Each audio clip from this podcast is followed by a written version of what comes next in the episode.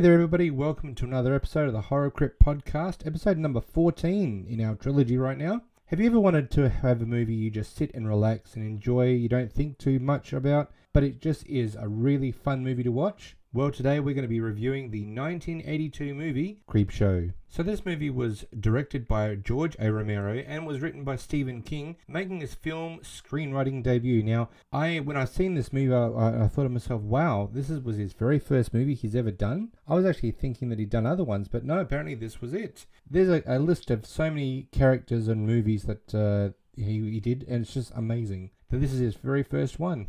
but um, this also lists a cast of many, many people that actually contributed to this movie. Uh, Leslie Nielsen is one of them. Hal Holbrook is another one. Funny enough, it didn't cro- uh, quote Ed Harris in um, anything, but actually that this was one of his very first movies that he ever did. And yeah, to say that he's actually advanced in his uh, film film career is an understatement. This was uh, a very, very small role for him. Um, it's not a very long one, and it's just uh, yeah, just shows you where he was going to go with his acting career. Hopeful that he was going to go a bit further.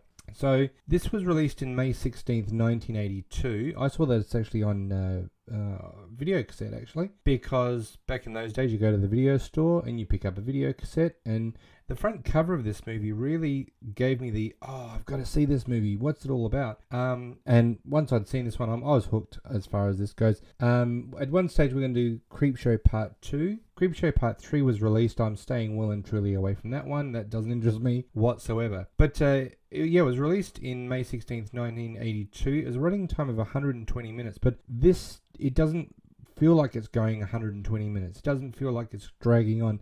Each of the stories that we're going to do today um, is just really enjoyable, really fun sort of uh, movie to watch. You don't think too much about this movie. It's just a couple of great jump scares, but all in all, it's just a really great movie. The budget was um, eight million dollars, and the funny thing is that this took twenty-one million dollars. Yes, as the little interlude uh, suggested, it's money, money, money, baby, money in the bank. Um, there's uh, the film consists of five short stories: uh, Father's Day, The Lonesome Death of Jordy Verrill, Something to Tide You Over, The Crate, and They're Creeping Up on You. Two of these stories were adapted from King's short stories, with the film bookended by prologue and epilogue. So um, it's it's really it's not like one continuous movie. They do break it up into little segments. Each episode is maybe about I don't know 15 minutes or so. It's really not a huge amount of time, but uh, it really does give you a, a great idea about what he was going for. The movie in itself was just great. Um, the film earned 21.28 million seven hundred and fifty-five thousand dollars in the United States alone, which actually wasn't wasn't too good. And of course, it's now had a cult following uh, following where just all over the place now. So, like I usually do, right now, here comes the trailer. Coming soon.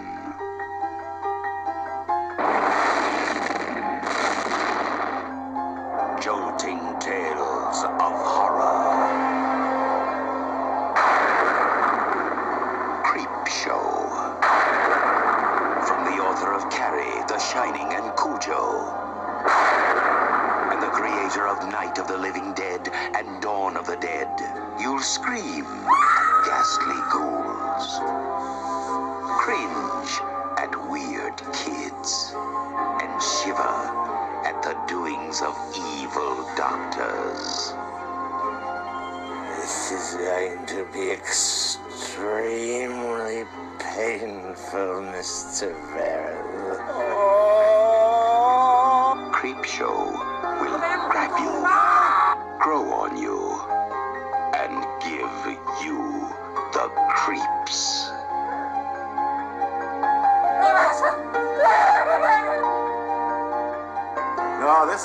Be an entirely new experience. Creep Show, the most fun you'll ever have being scared.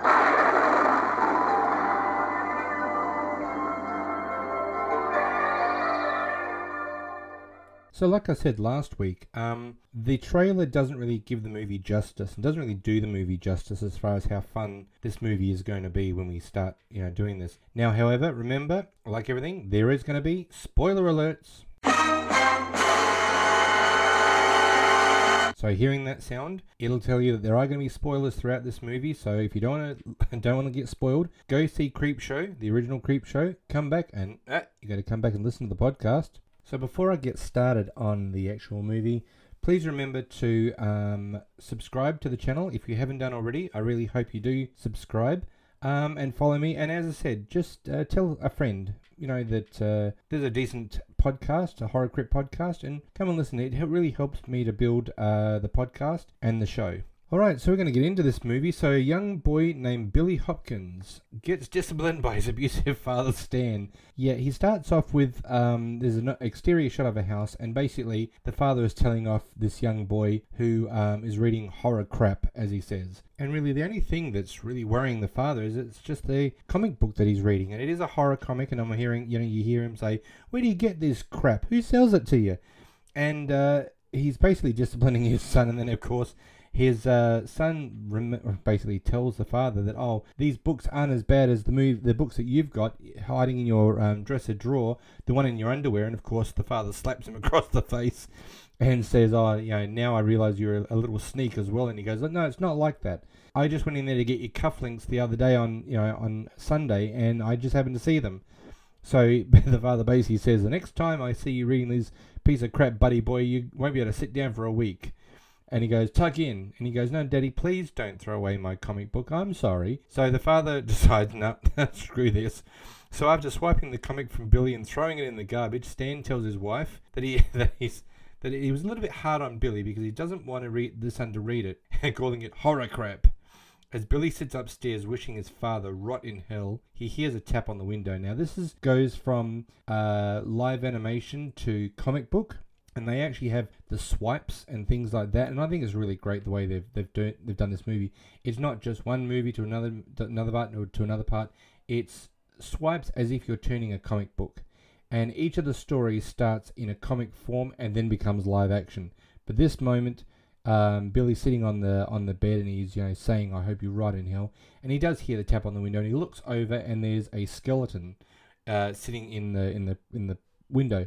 It's actually the creep and that's the host of the show. And of course, Billy's like looking at him, and he's got that that look on his face, like, yeah. And you know, at first you think to yourself, he wants to beat the shit out of the creep, but I think in some ways the creep is trying to tell him what he can do to get even with his father. So the no- the source of the the source of the noise turns out to be the creep, the host of the comic book, beckoning him to come closer. The film transitions to animation as the creep removes the lid from the trash can, transitioning to our very first story. And that first story is Father's Day. And this is really great. I love this one. So, uh, Sylvia Grantham gathers her nephew Richard, niece Cass, and Cass's new husband Hank. This is Ed Harris. And as I said, Ed Harris um, doesn't make a huge, great appearance in this movie.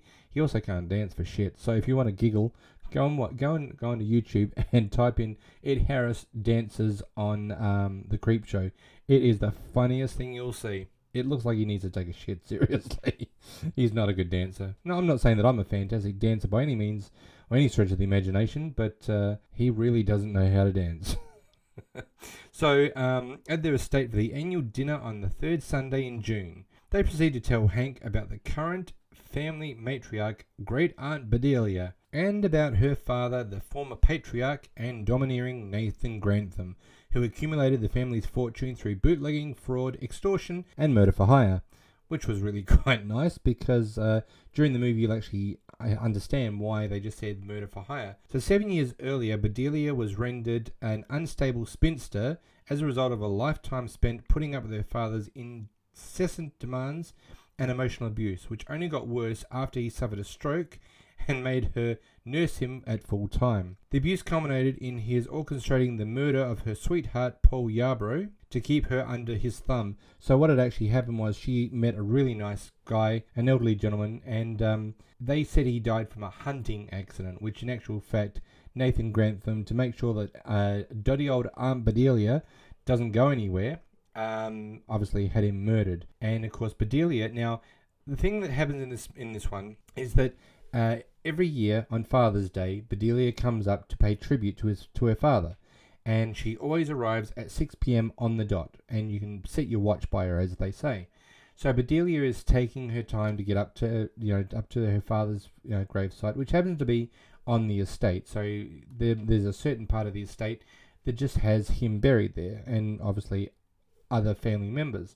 So of course Bedelia does go and pay tribute to him by just sitting there and meditating for about an hour, and just starts to talk to him about certain things about her life, and it does get to that point where she starts resenting what her father did, obviously all those years, and starts to argue quite voraciously about you know the fact that you know you killed him and he was a real man and everything he wanted he wanted for me and how dare you go and and kill him and he was someone that I loved and everything. But he's she's basically saying this to his gravesite which that's fine anyone that goes to a graveside will sit there and talk to our loved ones and things like that but she's really letting him have it because yeah at this moment you know this is her, the love of her life, and, and the father has decided, well, no, no, no, you're going to be spending all your time with me, nursing me to health, and uh, you know, nursing me. So you're going to be basically under my thumb, and I'm going to control everything that you do. So that Father's Day, Bedelia, having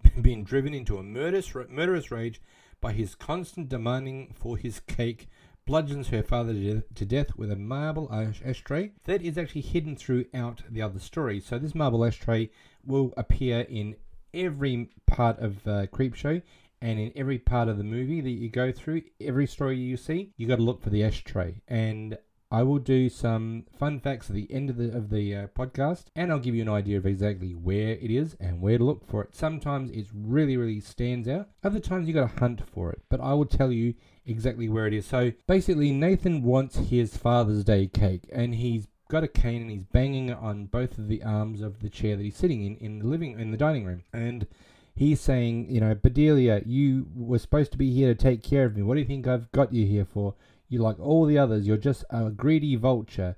And he's she's bas- he's really going at her continuously. And he's like, you, Bedelia, you bitch. And she just basically gets to that point where she's had enough, and she just screams because she's in the middle of you know decorating her father's Father's Day cake, and she's just losing it. And at this moment, she he just is pushed her right over the edge, and she basically walks into the um, uh, dining room, picks up this marble ashtray, and just basically whacks him and kills him.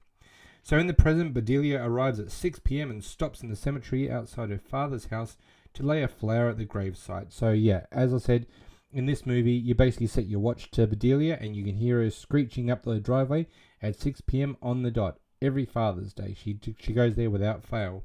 So there she drunkenly drunkenly reminisces on how she murdered her overbearing father, and how Sylvia, her sister, helped stage it as an accident to steal and distribute his fortune to the rest of the family. So he basically taught them just to how to get around um, the law, how to skirt around the law, and how to get away with things. And of course, they learned from, as Bedelia says, we learned from the best. And so it was very easy to stage the fact that he had just fallen, that he was not hit over the head and killed, that he just happened to fall off of his chair, hit his head. And of course, you know, there was a housekeeper, uh, Mrs. Grantham, in there as well. Now, she was a witness to the whole thing, but being a very loyal employee to the family, she just kept her mouth shut and was like, nope, not going to go down that, that path. I'll just keep my mouth shut. Um, now, of course, Bedelia takes a bottle of Jack Daniels with her to swig away in the in the cemetery, and she's getting slowly, slowly toasted. But of course, she's also got that emotional um, situation that she's still pining after her lost love, and really is letting her father have it at the gravesite. So after she accidentally spills her bottle, her whiskey bottle, in front of the headstone, Nathan's petrified, maggot-infested corpse emerges from the burial plot in the form of a, of a revenant still demanding Father's Day cake he never got. So you basically see her. Um, she's sitting on the gravesite, and uh, you see the bottle in front, and uh, then suddenly, bang! Up comes the the hand. Now, this is why I'm saying this movie's got a, a great amount of jump scares because this one really does does you know jolt you a little bit because you see this hand come out of the ground, and of course he he comes out, and the the very first thing he says as he comes out of the ground is, "Where's my Father's Day cake?" it's like, oh my god. So she he goes over to her and basically strangles her to death, and makes his way from the grave towards the house. And he's like, "Where's my Father's Day cake? I want it. It's mine. And he's heading towards the house. Now, of course, the rest of the family, they're still waiting for Aunt Bedelia to come in because they're going to be celebrating Father's Day with a nice baked ham. And, of course, um, Sylvia is, is, you know, the her sister, so she's basically sitting there going, oh, for God's sakes, come on. And, um, you know, the, the niece and the nephew are, are dancing away and Hank's dancing away. Poor old Hank, Ed Harris, looks like he needs to take a shit, but that's okay. so, anyway, Grantham slowly avenges himself on Bedelia, strangling her to death. He moves on to kill the rest of the Granthams. So, as he's walking towards their house, you know, and there's there's dancing going on, and uh, Sylvia is like, okay, you know, can we? Because the, there's music's going. She's like, can we turn the music down? So Hank goes outside, and um, now he'd been told about the fact that Aunt Bedelia had killed uh, her father. So she just he decides to go out and have a bit of a cigarette, and he sees the car door open. So he closes the car door and walks towards the gravesite, and obviously he's looking for Miss, you know, Aunt Bedelia or Mrs. Grantham. And of course, as he's walking along, he slips into the gravesite, and uh, he goes to get up and he he pulls what he thinks is a weed, but it happens to be uh, Bedelia's arm. And of course, Bedelia then falls on him. And of course, he's got that, oh my god, I'm in a grave. And looks above him, and there happens to be uh, obviously the headstone. The headstone suddenly moves. And at this moment, Hank's like, oh shit. like, what am I, what, what's going to happen? And then he looks up, you know, a little bit further, and there's the corpse of, uh, let's say, Mr. Grantham, Nathan, standing above him. So now he looks uh, towards the. Now this is Nathan Nathan Grantham, the the uh, the corpse, and he looks towards the headstone, and he almost moves it like he's a Jedi. He starts pulling it towards him, and I'm thinking at this stage, is he part of like you know the Jedi mind order? He's is able to move stuff. Anyway, he's pulling it towards him by just doing the Jedi mind trick, and pulls it onto Hank, squashing him in the ground and killing him. So that's when he decides that he has a bit of a joke and a laugh about it and s- starts walking towards the house. So, of course, as they're going along, uh, Sylvia decides that you know she needs to go into the, the kitchen. So she goes to the kitchen, and Mrs. Danvers, which happens to be the um, housekeeper, falls against the window of the of the double doors, and she's been strangled and killed. So of course Sylvia turns around to, to run out, and of course there is Nathan in all his ghoulish glee, standing there, going, I want my Father's Day cake, and snaps her neck. So, of course, you got Cynthia, now, uh, sorry, Cynthia, Sylvia, so she's disappeared. So you've got the, the niece and the nephew standing in the in the living room, and they're going, okay, so where is she? Where's Aunt Sylvia? Where's you know my husband? I want dinner, this and that. So the other guy goes, well, listen, I just want to go in and get another bottle of wine. So of course she says, "Well, you know, can you go, Richard, and try and find them?" And he goes, "Look, I don't. I'm not going to go anywhere. I don't want to go anywhere. I just want to go get another bottle of wine." They both head towards the kitchen, and of course, you know, as they're walking towards the kitchen, all the lights are off in the kitchen, and of course, Richard goes, "Oh, are we conserving electricity right now?" So as they go towards the door, they go to push the door. The, bo- the door comes back out at them and as a gruesome final joke, Nathan surprises Cass and Richard by presenting his Father's Day cake topped with Sylvia's severed, severed head. While in the ending is left ambiguous in the film, with Nathan gloating over his terrified Cass and Richard in the freeze frame, the comic book based on the film gives a vague hint that Nathan's next act was to blow out the candles. Returning to the animation, the creep turns the comic's next page to the story and it was really interesting because as as uh, the door swings open and you get that oh my god. And he goes i it's father's day and i've got my cake. Happy father's day. And it's like oh my god. It was just so brilliant. It, i just i just loved it. It really was great. So then as i said the page turns and of course you get a, now a um, a freeze frame of the next story, and the next story happens to be The Lonesome Death of Jordy Verrill. This section of the film is based on King's short story Weeds, and would you believe this one is actually stars for the entire movie Stephen King himself. Yep, he is Jordy Verrill. And this story is rather interesting because it takes place on a farm, a very destitute and look like a very derelict farm. It looks like it's basically run out of its out of his mind, is just so ready to be dismantled and just turned into just fields. But anyway, this is Jordy Verrill. So Jordy Verrill, a dim-witted backwards yokel, watches a meteorite crash to crash land near his farm. Observing the crash site, Jordy gets his fingers burnt when he tries to touch the meteorite. So really, so the meteorite comes flying across his uh, field and into the ground. He goes, "Oh, holy old Jesus!" And he runs over and he goes, "That's that that's a meteor." I bet shit that's a meteor. And he goes, and of course it's really hot. So he goes, "Oh." What am I going to do? So, of course, what's the first thing that anyone does? Oh, let's go and poke it with something. Well, what does Jordy Verrill, does? He pokes it with his finger, and of course, he burns his fingers. And he goes, "I gotta gotta cool the son of a bitch off." Yeah, that's an idea. So he goes and starts filling up a, a, a pail of water to throw on this thing. So you can see that there's some blotches on his fingers where he's been burnt. So anyone that would burn their fingers would go red, whatever. But these are like um, welts or um, yeah, yeah. I'm just gonna say they're just welts, but they're they're circular in, in look and they look horrible. But anyway, so Jordy's sucking on his fingers, and while he's watching the pail of water get bigger and bigger, anyway, he runs towards the the meteorite site.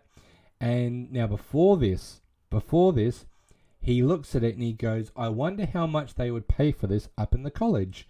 So he has a flashback as like he has a daydream of what he would do with the, with the meteorite.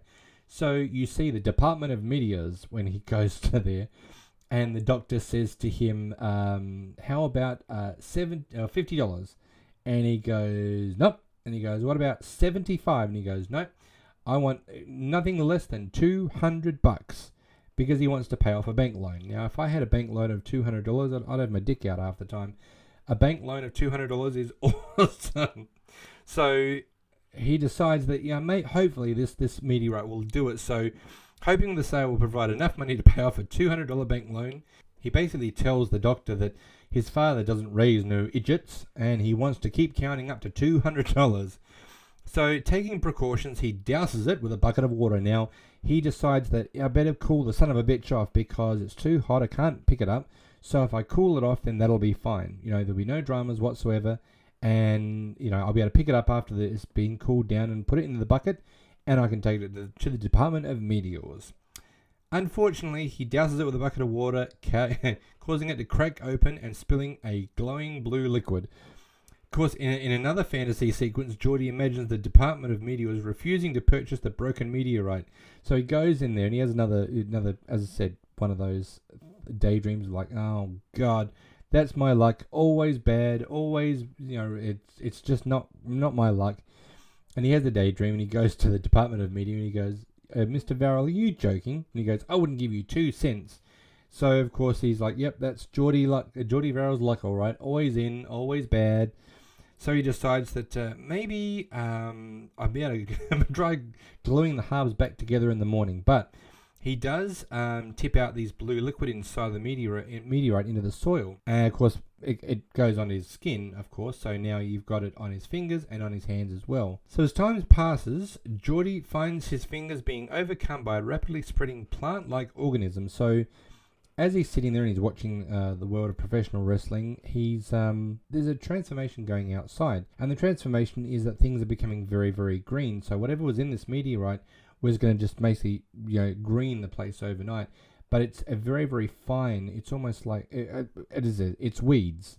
So it's now all over his fingers, and of course he's drinking a bottle of of um, beer or whatever it is, and sees that there's some some growth in his fingers. he's like, "Oh my god, I've got you know what the hell's going on? What what is all this about?" So he decides that. Listen, I, I think I'm going to have to call the doctor. So he attempts to call the doctor, but stops when he imagines in another fantasy sequence that the doctor will end up chopping his affected fingers off without anesthetic. So he goes in, and now the guy who was in the Department of Meteors is now the Department of Surgery. And he's looking at the fingers and he goes, um, I'm sorry, Mr. Verrill, but those fingers are going to have to come off. And of course, then you see him slide across the, the floor to um, his medical equipment and he pulls out what is only considered to be a hatchet, basically. And he's running his fingers down the blade of the hatchet and he goes, This is going to be extremely painful, Mr. Verrill. And of course, Jordy immediately starts screaming in this imaginary flashback. So, of course, he decides, No, no, no, no, I'm not going to do that, and puts the phone down.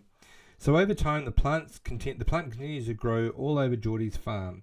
Everything Jordy has touched and on Jordy's body. So his hands have, have got this this green weed. His face, because he touches his face, and of course, what does he do while he's seeing all this green stuff? He's like, "Oh my God, I've been," and he thinks to himself, "I've had my fingers in my mouth." And he goes over to a mirror, opens his uh, mouth up, and then of course there is the the plant substance growing on his tongue. So he's like, "Oh my God, you know, I, I don't know what to do." And of course, it itches because it's a weed, so it's it's itching him all over his body. In a panic, Jordy pours himself a bottle of vodka and mixing it, mixes it with orange juice, and falls asleep in a drunken stupor because he's like, "Yep, yeah, I'm, I, I just need something to drink. I can't do this."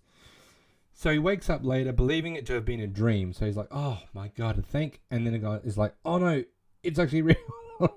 so his hopes are dashed when he discovers uh, that the plants are now growing inside the house and discovering a mirror that he has now grown a beard of plants. so he's got this awesome, basically full face beard, and uh, it, it, it's just it's everywhere. It's it's overtaken his body. It's it's overtaken the entire house, all outside, and of course, um, Jordy's got that whole thing. He looks in the mirror and he goes, "Oh, I'm growing." So you can really see that it, it's a desperation now. He's really, really desperate as far as what am I going to do? I, I don't know what to do anymore. I'm running out of options. So um, he, de- he decides he, he decides to draw a bath. So he thought like, he's like, okay, it itches so much, I need to go and have a bath, which is fine. But there's a problem. So he starts to draw a bath to relieve the itching, but is visited by the ghost of his deceased father, who appears in the mirror and warns him against doing so. You ain't gonna get in that tub, are you? It's the water that it wants, Jordy. Don't you know that? You get in that tub, Jordy, you might as well sign your death warrant. Jordy grimly rationalizes that not getting into would only would only delay the inevitable, laments on how he's a goner already. When the itching from the growth on his skin becomes unbearable, Jordy succumbs to the temptation and collapses into the bathwater. So you see him, and he's, as I said, he's talking to his father, and he's like, "I'm a goner already, Daddy," and he's looking at the water, and the water's glistening with blue, and it looks inviting, and he's like, "Oh," and of course he falls basically head first. But before that, he's getting undressed, and you know his beard is down onto his chest, and he looks down, and he goes, "Oh no, not there!" So we're only guessing that he's got a dick and balls full of this green um, plant shit all over the, all over him. So his pubic hair has now become the plant. So of course, as I said, the temptation becomes too much. Jordy just says, "Okay, I can't. I've got to do this," and he just falls into the water. And you hear him saying, "Oh, better, better. Oh, that's wonderful." And he's splashing around, having a great time. Unfortunately, this gets a lot worse. So the next morning, morning, Jordy's farm has become completely covered with a dense layer of alien vegetation, with Jordy himself now transformed into a plant monster, like he is completely encased as a as a plant. You can't recognize hands, feet, head, anything. He's just one giant plant. In despair, he reaches for his shotgun, prays to God, and of course, he's just basically saying to saying, you know, please God, just this once. And obviously, he's saying that because his luck has always been so bad, please give me good luck just this once. I just want to end my life. I can't do this. I need I need to be able to kill myself. So in despair, he does reach for the shotgun and he blows the top of his head off, thus killing himself. Immediately afterwards, a TV weatherman announces that moderate temperatures and heavy rains are predicted. The implication being that this will accelerate the spread of the extraterrestrial plant growth to surrounding areas to the point where the Earth may be transformed into an entirely green planet. Well, for mo- for the most part, a lot of uh, places around the world does need a lot of green, so hey, why not? Returning to animation, a gust of wind turns the comic book page, briefly passing over an advertisement for a voodoo doll that is missing its order form, and it headed, heads, heads itself to the next story. And this is where I'm going to end it just for the moment. We're going to have, as a little bit of a surprise, a bit of an ad break, and I'll come back with the other stories.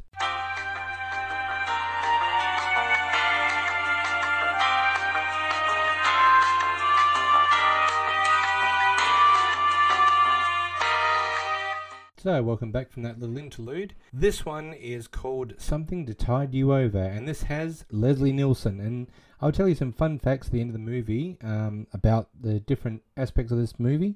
and little, you know, as I said, little fun things that they actually did. This also stars Ted, Ted Danson as well, which another one, I don't know whether he was in the middle of doing Cheers or whether this was he was going, going to be doing Cheers, I'm not sure.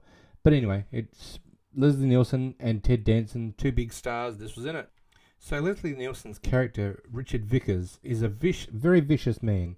Um, he's very wealthy, and he, he pays a visit to Harry, who happens to be Ted Danson, uh, believing that his wife Becky is having an affair with him. Rather than confront him with with just a regular conversation, he confronts him with violence. Richard plays a recording of Becky's voice tearfully begging Harry to help her. Richard and Harry travel to Comfort Point, Richard's private beachfront estate, where Richard points out that what appears to be a burial mound in the sand.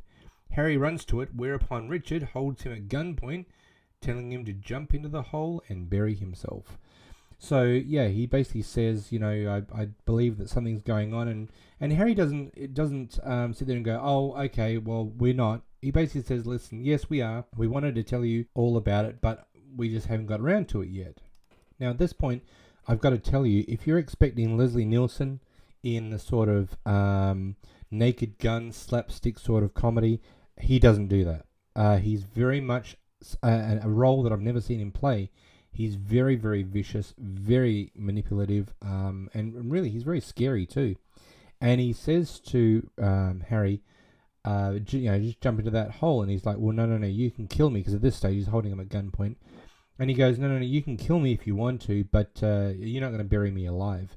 And of course, uh, he, you know, he says, well, that's not a bad idea, but Noah, what I want you to do is I just want to incapacitate you, and then you can see Becky. So basically, kneel down on the ground, pour, you know, like pull in all the sand, and I'm going to bury you up to your head. So it's a very disgusting and sadistic sort of game he's playing. So Richard, Richard Ferry finishes burying Harry up to his neck in the sand below the high tide line. This is going to come to play, come into play what he's planning on doing. I'm sure you're sitting there going, I know exactly what he's going to do, but we'll let Paul continue on with the story. But I know what is going to happen. So he also sets up a closed circuit TV camera and a VCR to record Harry and a monitor that displays Becky, who is also buried up to her ne- neck further down the beach and already is having the tide wash over her face. Because he says, you know, if you get into the hole and you bury yourself up to your neck, I promise you I will let you see Becky. So of course then it's like, okay, if this is what you you know you're promising me that I'm going to see Becky, then I'll do it. So he does. But of course, you know, he when he gets buried up to his neck, and Richard brings the TV set, and he's like, "Okay, so," and he puts the, the TV in front of Harry, and he goes, "There you go, it's showtime." And of course, there's Becky, you know, and of course, and Harry's immediately going, "Oh, this that's some sort of special effects trick," you know. And uh, he's like, "No, no, no. If you look on, uh, look at the back of you. oh, sorry, you can't turn around." Um, but he says the uh, VCR that you can see at the back, I assure you, is on record. It's not on play. He goes, I'm gonna, you know, gonna save this, and he goes, well, you're insane. And of course, Leslie Nielsen's character goes, well, I told you that I was gonna let you see Becky. So what's insane about that? And of course, then you can see the tide starting to come in, and he's like, oh, the tide. And of course, Harry's now, um, you know, please, Richard, get me out of this hole. And he goes, no, no, no, no, no. I want you to stay there. You can continue watching the show, but I've really got to go because the tide's coming in. And of course, Harry's, you know, really his his heart's pumping like anyone would be. You know, it, it would be pumping because you'd know, oh my God, what is going to happen to me? Even though he's got an idea. So Richard explains that the two of them have a chance of survival if they can hold their breath long enough for the sand to loosen once the salt water covers them. They could break free and escape. You so basically saying, okay, so remember, you know, you can hold your breath long enough and you may get out of this alive. You know, you have got to. It's depending on the tide. The tide may pull you out, but you know, you just got to be able to hold your breath. You know, and that's what he keeps reiterating. If you can hold your breath long enough. So, of course, with that, Richard abandons Harry and returns to the Comfort Station, which is his estate, his lavish beachside house, where he watches Harry and Becky in, in comfort and luxury of his home. It's it's a very true, you know, it's just lovely to him to be sitting there while these two people are basically getting killed. And of course, as he, as he drives away, and you know Harry sees the water start lapping up towards him, and then it does actually hit him, and he has that that moment of realization, like, oh my god, like this is this is going to happen now. I'm going to get covered over. So as he's watching in, in the comfort of his own home, he's got one. He's got these small little monitors, and he's got Becky and Harry right next to each other. And of course, you know the the water's coming over, and Harry looks directly into the into the camera and goes, "Richard," and, and of course, you know he can't answer him, but he's li- listening to him, and he goes, "I'm going to get you. I don't know how, but I'm going to get you." And then of course he's hit by a wall of water, and of course um, uh, Richard, which is Leslie Nielsen's character, goes, "You got to hold your breath there, Harry." And of course, at that moment, you see that Harry is now fully submerged underneath the water. Now, the way they did this, that it looks really great, is that at the back of his head, it's getting redder and redder. So that basically means that he's holding his breath longer and longer, and he's running out of breath. But he's fully now submerged underneath the water, which would be the most terrifying um, way to go. It would just be absolutely terrifying because you basically you are you're gonna you're drowning. So hours later, Richard returns to the spot he buried Harry to collect the tape. He finds the ruined monitor, but no sign of Harry's corpse. So you think to yourself, I wonder what's going to happen. And of course, you hear in the background, you know, Richard. But they, he just thinks that that's just, you know, the tide or the water or birds or whatever. So he doesn't think much of it. And he goes, um, yeah, he's pretty sure that the, the tide pulled him out. That's what happened. The tide, the tide got him. So Later that night, Richard seems to hear voices calling his name as well as observing some unseen force pass by the many security measures he's put in place. The culprits? Yes, the culprits happen to be Harry and Becky, the two lovers re- returning as a pair of waterlogged, seaweed covered zombies intent on revenge. Richard tries to shoot them, but the bullets have no effect, so he basically you know, he, he opens the door and of course there's Richard and um, and Becky and he's like and they're like, we wanted to see you, and he goes, we've get we've uh, dug a hole for you in the beat in the beach, Richard. We you know we want you to come with us, and of course so. Uh, what's the first thing you do if you've got a gun? You know, you fire at them, and of course it just hits the head, and they just keep walking towards him. And he, you know, I, I've never understood how in movies you finish shooting a gun. Why would you throw the gun at the person? Are you just hoping that that would knock them out rather than the bullets that was trying to kill them. But anyway, he throws the, the gun at the at Becky, at Becky and um, Harry, and he runs off to the bathroom. And of course, he's standing there. He's got his ear towards the door, waiting to see what's going on. Whether it's possible that he can still hear Harry and Becky, and he's like, "Okay, I can't hear anything now." This is where the great jump jump scares happen, because it gets nice and quiet and nice and soft. And then he turns around, bang! There they are, right right next to right next to him and he's saying, and of course they're, they're saying, "Come on, Richard, come to the beach with us. We've got we've dug a hole, but remember, if you can hold your breath." And of course, he's starting to to you know um, laugh because he's he's so terrified. Richard's so terrified, um, and of course, they manage to appear inside. All the while, the couple taunt Richard with the same words he said to them. Richard soon finds himself on the beach, buried up to his neck, facing both the approaching tide and the sight of the two sets of put- footprints disappearing into the surf. With the same seaweed covered uh, camera he used to record Harry's death, recording him, Richard laughs insanely and screams how he could hold his breath for a long time as the tide ri- as the rising tide begins to wash over him. Returning to the animation, a strong gust of wind blows the comic book out of the trash can and onto the street where it opens to the next story. So yeah, it's really great the way they've done this because um, and Leslie Nielsen just basically says, I can hold my breath a long time and then of course you see that the water hit his chin and he has the, look on his face like, Oh shit, crap. oh my god. And we're gonna start again. So that's where it transitions really, really quickly. And, and as I said, this is such an enjoyable, enjoyable movie, and I really loved doing this movie. And I, I yeah, I, I loved doing this movie. It was absolutely great. So, hmm, should we have another ad break? Five minutes remaining. Oh, it's not five minutes remaining. Oh my god, don't worry about that.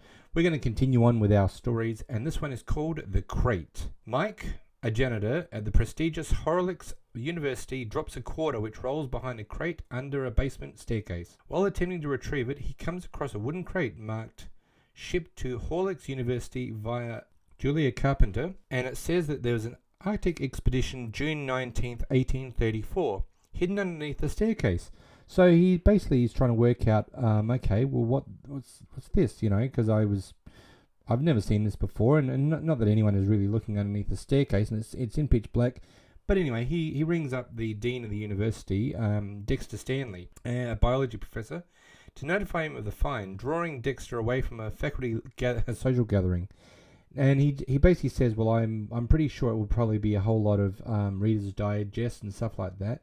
And he goes, "Well, hang on a minute. Was Reader's Digest around in in uh, that time in 1834?" And he's like, "Oh, well, maybe you you have found something. I better come over and have a look." So yeah, he he leaves the party and he heads over towards the university, and uh, leaving unfortunately one of his friends, uh, a good friend and colleague by the name of Henry, who witnesses his perpetually drunk, obnoxious, and emotionally abusive wife Wilma, who who he often daydreams of killing, annoying the guests and embarrassing both himself and Henry at the gathering. So he she is just disgusting. I mean, it's she's just got that. Everyone calls me Billy, and you know he she's basically talks down to him. Oh, you're such a little kid, Henry. What would what would you ever do without me? And you know really belittles him as a man. And uh, you know I wouldn't even hesitate to think that she's off having an affair somewhere because she does really drill into him that he's not a man and this and that. But he's got a very good job. I mean, he's he's a professor, so hey, he shouldn't. He's not doing too badly. But um, Wilma, who is disgusting. I mean, she's such a horrible person. Um, he does he does have, have fantasies about being able to kill his wife, and after the emotional abuse, it would probably be self defense. It probably wouldn't be uh, murdering this woman. So, meeting Mike at Amberson Hall, Stanley helps him remove the crate and move it into the nearby lab. So as they're opening the crate, um, you know, they're pulling off all the nails and stuff like that, and Mike happens to see what he thinks is um, gold, something glittering in the in the crate. And of course, what's the first thing you do? Oh my God, there's something in there, and, and I'll put my hand in there. So he puts his hand in there, and of course, the entire scene goes red because he's being eaten by something. And the crate falls onto its um, side, and the door opens up, and there happens to be a huge, enormous monster basically in the crate. We don't know what the hell it is right now. So when the crate finally does open just briefly, it uh, basically gives the idea that there's a shaggy ape-like creature with sharp fangs. It could be a yeti. Who knows what it is? Uh, the creature promptly kills and entirely devours Mike, leaving behind only the many, his mangled boots, which is, uh, yeah, saying something. Uh, you wouldn't eat all of it. You just leave the boots. Okay, fair enough. So, running from the lab, Dexter bumps into a graduate student, Charlie, who he frantically tells about what has happened. While skeptical, Charlie agrees to investigate. The, the two return to the lab to find it covered in blood, with both the crate and the creature gone. They find that the crate has been moved back underneath the stairs, while they also find Mike's boot. Wanting to measure the bite marks on the boot, Charlie examines the crate closer. Unfortunately, the creature pounces on Charlie, killing him as Dexter flees and takes the boot with him. So yeah, it really does. It, it's um, he's just he just goes to look at the bite mark, and then of course suddenly the crate opens up again, and what I consider to be the Yeti attacks again and uh, swipes my uh, Charlie across the face, ripping part of his his uh, cheek apart. And then of course he bites him on the uh, on the cheek and starts to devour him immediately. So traumatized and hysterical, Dexter runs off to uh, Henry's house after Wilma leaves for the evening. He relates everything that has happened since the crate was discovered and argues that the monster must be disposed of somehow. Seeing the creature as a way of ridding himself of his wife, Henry appears to believe Dexter's, Dexter's story. Henry basically looks at it and goes, Here's an idea.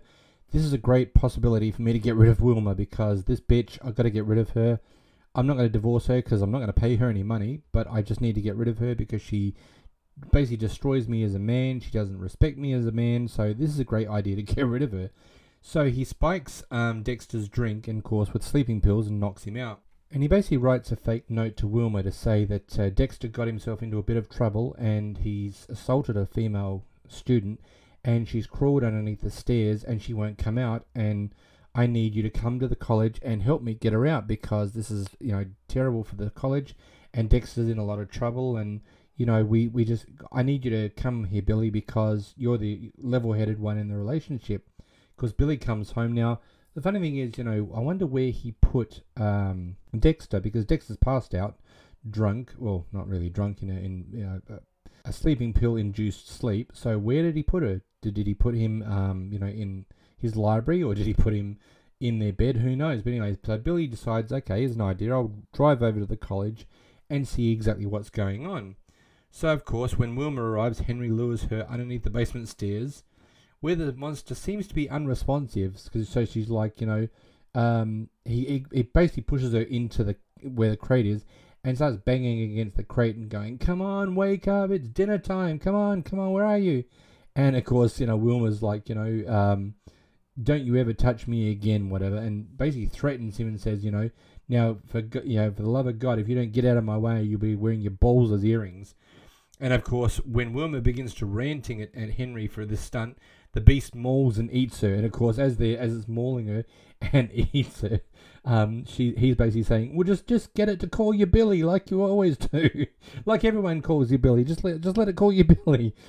Um, the next morning, Henry describes to Dexter how he secured the beast back in its crate. So he basically, um, you know, he sees the, the, the after it's eaten the three people. Um, Henry goes, okay, well, I've got to get rid of this crate. So he goes up to the crate and he's got some chains, puts the chains around the box and locks it up, and of course drives it out to this old quarry, which has got a very, very deep pit of water. And he's basically saying to Dexter, you know, I think in the end it knew where it was going to be going. And of course, Dexter's got the, you know, what happens if it gets out? And he goes, listen, I tied that box up so tightly, it's, it's not going to get out. No way in hell. And, you know, he, he said, I've dropped it so far down into the water, it, it'll, it's, it's going to drown in, in its box. However, it is subsequently revealed to the audience that the beast is still alive and at last tearing the crate apart. Returning to the animation, it begins raining as the comic book turns to the next page, beginning the final story. This one is called They're Creeping Up on You. And before we do, I think we have a quick ad break.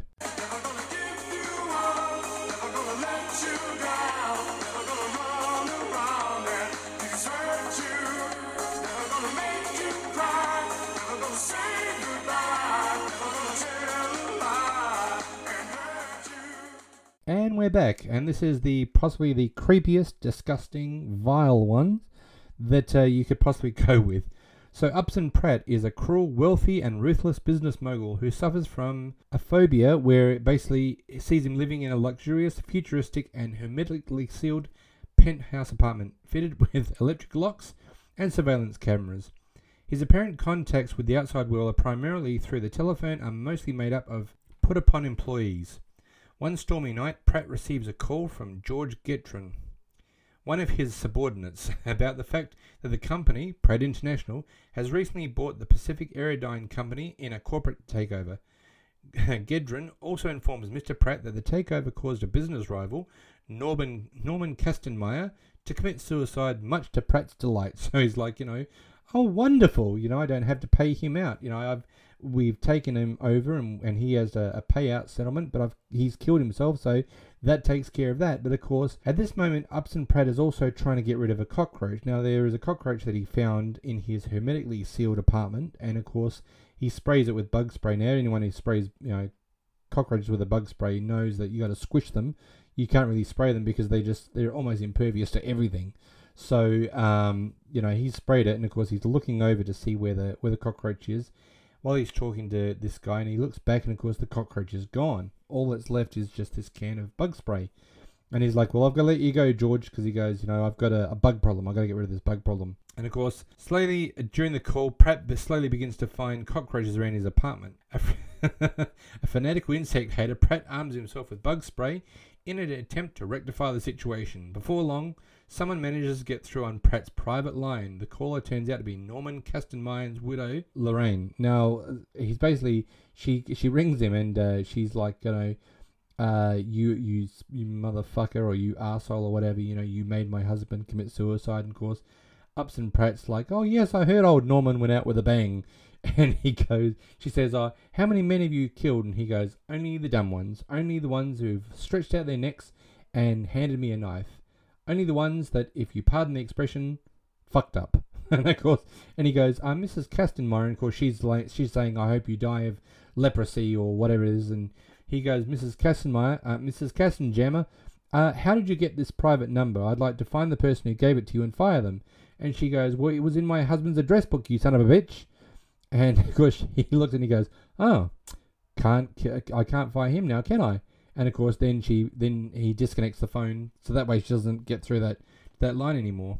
So, um, after finding pieces of cockroach in his food pro- processor, so he's eating a eating some some uh, I'm guessing like chocolate cereal, whatever. And as he's eating it, he looks down and he sees this bit of he thinks it's it's a cockroach, and he's like, oh my god! So he goes over to the food processor and he's picking out, and of course, everyone knows that there is a possibility when you have chocolate that there is some animal. I, I don't want to gross people out, but there is a, a, a common held belief that there is a small amount of bugs that can get into chocolate, and they just do they grind it up with it. So, but this is pretty significant because you can see the bits of cockroach. So Upson Pratt grabs the bowl of like the pack of cereal and tips it over, and of course these cockroaches start falling out, and he's he's trying to bang them to, to kill them. and He's trying to squish them on the counters and whatever. So Pratt receives a call from the building's landlord, Carl Reynolds.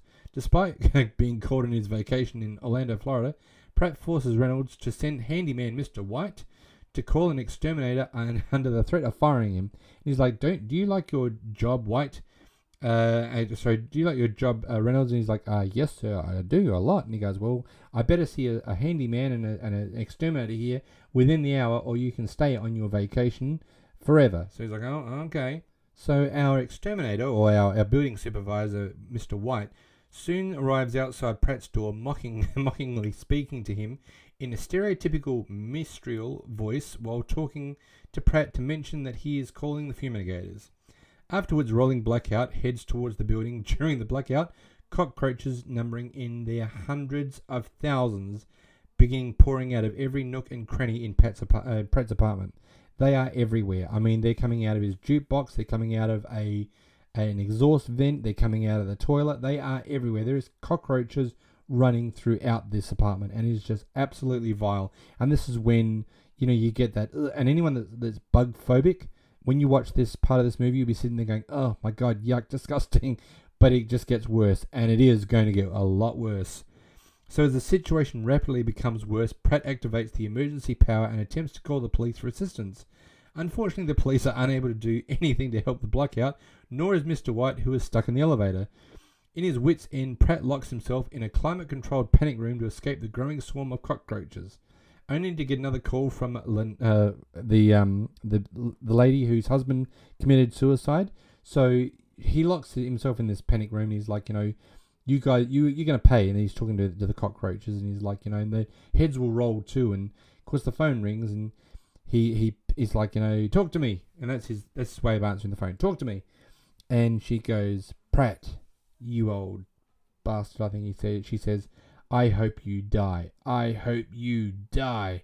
And of course, uh, he discovers that the cockroaches have already infested the panic room as well. With no way of escape, he is overwhelmed by cockroaches, which induces a fatal heart attack. When the electricity returns the, to the building, the apartment is now doesn't have cockroaches anywhere. And I thought, oh wow, this is interesting. Uh, did he did he dream all this? Because is this something just you know induced in his mind? How did it go from millions of or hundreds of thousands of cockroaches to nothing? Like where the hell did they all go? I know they were in the you know in in that panic room with him, but they're not there now. He's laying on the panic room bed. Uh, where the hell are they? They've just disappeared. So of course, um, Mr. White calls in to report, but gets no answer. Mr. White mockingly quotes, "What's the matter, Mr. Pratt? Bugs got your tongue?" However, Pratt's body soon begins to contort as cockroaches burst out of his mouth and body, re enveloping the panic room. Mr. White continues to call the name and get no response and then quotes, Bastard. Of course, returning to the animation, the final gust of wind blows the comic book further down the street where it lands on a nearby curb. So that was the end of that story. Now we go into the epilogue. And of course, in the following morning, two garbage collectors, Tom Savini, who happens to be the special effect whiz for so many horror movies and is the special effect. Uh, special effects person of this movie, find the Creepshow comic book on the curb. They look at the ads in the book for the x ray specs as Charles Atlas bodybuilding course. They also see that the advertisement for the voodoo doll was briefly glimpsed upon earlier, but lamented in the order form has already been redeemed. So someone's already got the the um, the voodoo doll. Remember, keep that in mind. It's going to come back in just a moment. So in the inside the house, Stan complains to his wife that he is suffering from a, a pain in the neck like a really sore neck. And he, she's like, Did you sleep on it wrong? And he's like, No, I, I don't know. I've just got a really sore neck. Upstairs, Billy is revealed to have sent away for the voodoo doll seen earlier and has decorated it with a piece of, the, of his father's clothing and some of his hair. Stan clutches his throat in pain as Billy repeatedly and gleefully jabs the voodoo doll with a pin. finally getting revenge on his father for his past abuse, and also is saying, This will teach you to get rid of my comic books, and he's stabbing and stabbing and stabbing this voodoo doll, and it's just, yeah, it's awesome. I love that part of the movie. Transitioning to animation for the final time, the images of Billy jabbing the voodoo doll becomes the color, uh, the cover of the next issue of Creepshow. The creep is seen holding the same comic book, laughing sinisterly as the candle goes out. And there it is. The movie fades to black, and we have the credit rolling. This movie, as far as I'm concerned, is is really it's it's great. And I'm telling you, I in this part of the podcast, I give a rating between zero to five buckets of blood. Zero being how do I get the last two hours of my life back, to five being it was a perfect movie and I'd watch it again. Once again, I'm going to give this one, as I did the last one, I'm going to give it a five. It was a movie that if you were, if I was sitting in the room and you came in and said, "Oh, what were you watching?" I was watching Creepshow. I've always wanted to see that one. Okay, let's watch it again. I would have no problems watching it again because it's enjoyable. It's a great cast. The story moves along really, really well, and overall, it's just a really great movie. And I've never had any problems watching this movie. I've got it. It's become a cult following. Yeah, I love it. So, in wrapping up this episode, thank you so very much for um, joining me in the Horror Crypt. Before I do go, however, I think we should get to some fun facts.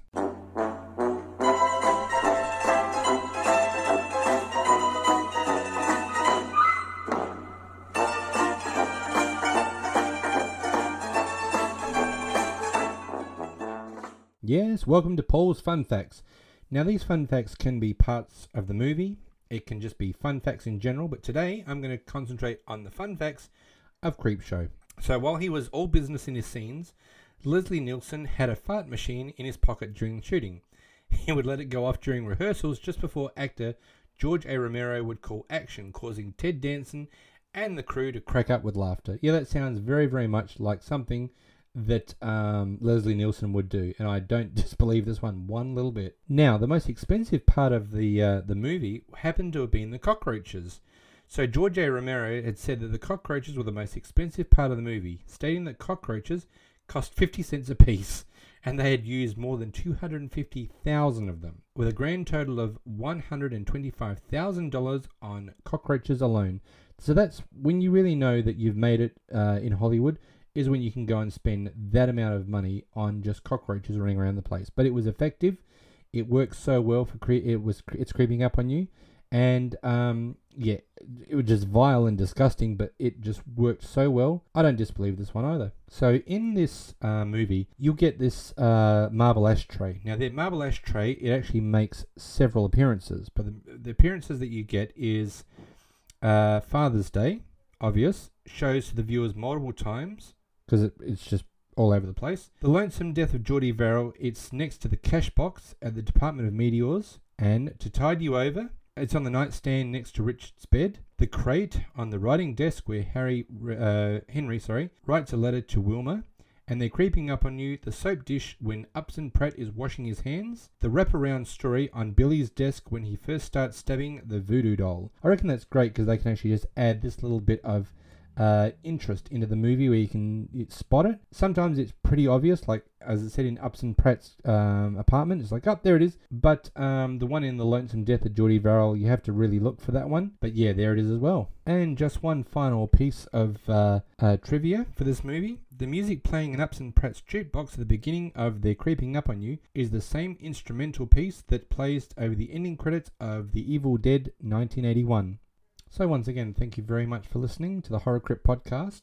Once again, tell your friends. It would be great to get some more listeners. And in the meantime, I'll see you back here next week for another episode of the Horror Crypt podcast. I'm going to leave you tonight with uh, a bit of a special guest, the one and only Mr. Leslie Nielsen. So, in saying that, I'll creep you later.